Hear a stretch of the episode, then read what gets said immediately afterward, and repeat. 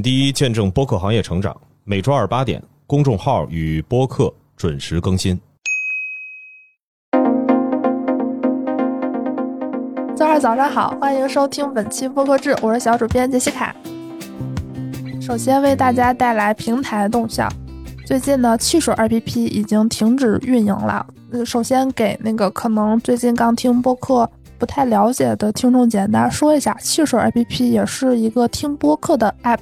图标是一个粉色的非常年轻化的一个 UI 的感觉。他们最近呢已经彻底停止运营了。首先 APP 是没有办法在应用商店里进行下载了，而且首页现在已经没有内容显示了，仅仅是发生了某种错误，刷新试试，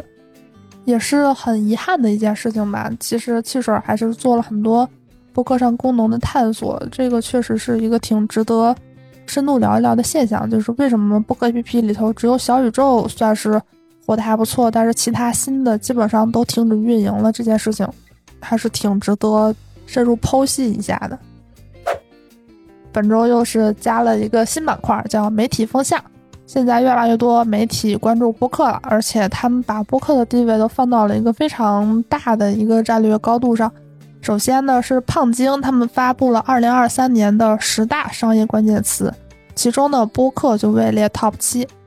其实之前胖鲸就出过很多关于播客的深度文章，写的都挺好的，然后没有想到他们会把播客放到一个这么关键的位置。它里面说到，声音是一个可以传递出说话者情感的媒介，高时长、陪伴感、亲近感，仿佛远方朋友的亲密关系，让播客积累了一批高质量、不排斥广告，甚至乐意播客恰饭的听众。用户打赏、周边贩卖、节目付费、口播贴片、内容合作，都是逐渐成熟的变现模式。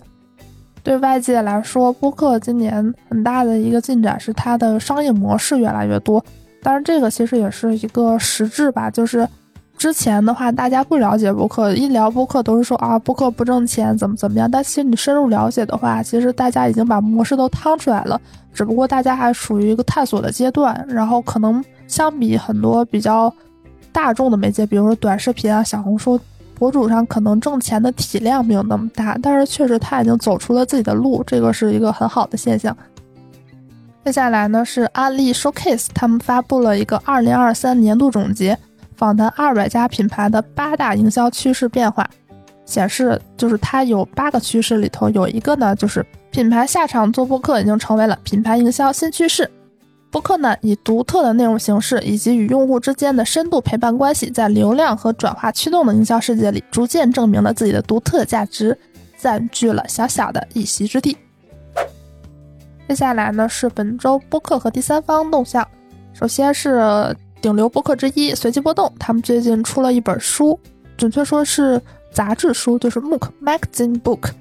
他们的这个叫做格，就是格子的格，这本书已经正式发售了。随机波动做了一篇非常长的推送，我只是简单的介绍一下，就是在格中与文字与他人的出现或重逢，是小说、是散文、是杂文，还有诗歌，就是内容体量和材质都是非常丰富的一个杂志书。然后现在他们已经正式开售了，售价是 148.5， 当然原价是198元，不知道这个价格是首发优惠还是会持续。如果大家对于这个书感兴趣的话，可以在联合天畅小程序还有他们的图书天猫专营店以及当当网就可以购买。其实你在各大电商平台搜随机波动或者搜格都能搜得到这个杂志，销量还蛮高的。接下来呢是1年一度的科幻春晚，也是给不熟悉的朋友介绍一下，这个是由未来事务管理局首先发起的一个活动，已经做了将近10年了。然后今年他们的这个科幻春晚呢，是由未来事务管理局与人民文娱联合主办的。当然春晚嘛，它肯定是有很多板块，其中未来事务管理局旗下的播客丢丢科幻电波将与9档播客进行联动，分别是犯不着、温柔人类、菠萝油子、记者下班、不三不四、拆漫专家、火象三傻面包屋、尼达播客、我醒来在寒冷的山坡上（括弧按播出顺序排序），9家播客跨界联动，一同传世你心中的那条龙。接下来呢，为大家带来本周营销风向。新天地推出全新声音栏目心动剧场，邀请听众共同游历一场声音的城市漫游，用声音在历史长廊中换回失去的文化记忆，在时间更迭中探索独特的在地体验。我刚刚还听了一下，就是一共目前已经上线了2集，就是确实制作非常用心，可能有一点接近我们以前在电视上看到的一些关于地方的一些纪录片，只不过它这个更侧重于用声音的形式来展现，就是有更大的想象空间。然后以及说一下呢，这个栏目是叫心动剧场，是由 JustPod 制作的。然后它这个节目呢是在淮海333，就相当于淮海333本来是新天地的一个品牌播客，他们又新增了一个栏目。如果大家对于这个系列很感兴趣的话，直接在各个音频平台搜索淮海333即可收听，3就是阿拉伯数字的3，简单解释一下。接下来呢是本周海外动向，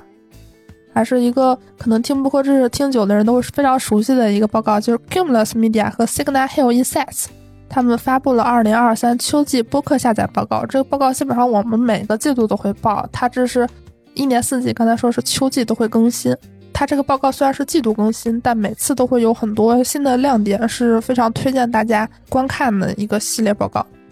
其中有几条就是比较关键的点，我给大家简要摘录了一下，如果大家感兴趣的话，可以在那个播客制的公众号参考资料里头来看看这个报告的原文连接。首先呢是播客消费者更喜欢有趣和娱乐性的广告，但他们表示目前听到的更多是传达枯燥功能或者是卖点的广告。以及呢播客广告可以触达无广告流媒体用户，就是说很多听播客的人其实他们都是有流媒体付费习惯的，他们通常在流媒体音视频平台是不看广告的，那播客呢就可以触达这部分听众。以及付费播客消费者在考虑进行付费订阅这个动作时，他们呢其实更看重的是独家的内容和权限，而不是说没有广告的体验。以及呢广告商对于播客的采用继续以惊人的速度增长。最后呢是 HUB Entertainment Research 他们发布的调研显示，半数的美国播客听众愿意观看根据自己喜爱的播客改编的电视节目，他们通过收听播客发现了新的电视节目。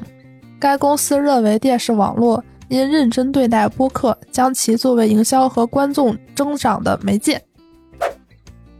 那最后呢也想问大家，你用过汽水 APP 吗？当时对它的使用体验是怎么样的呢？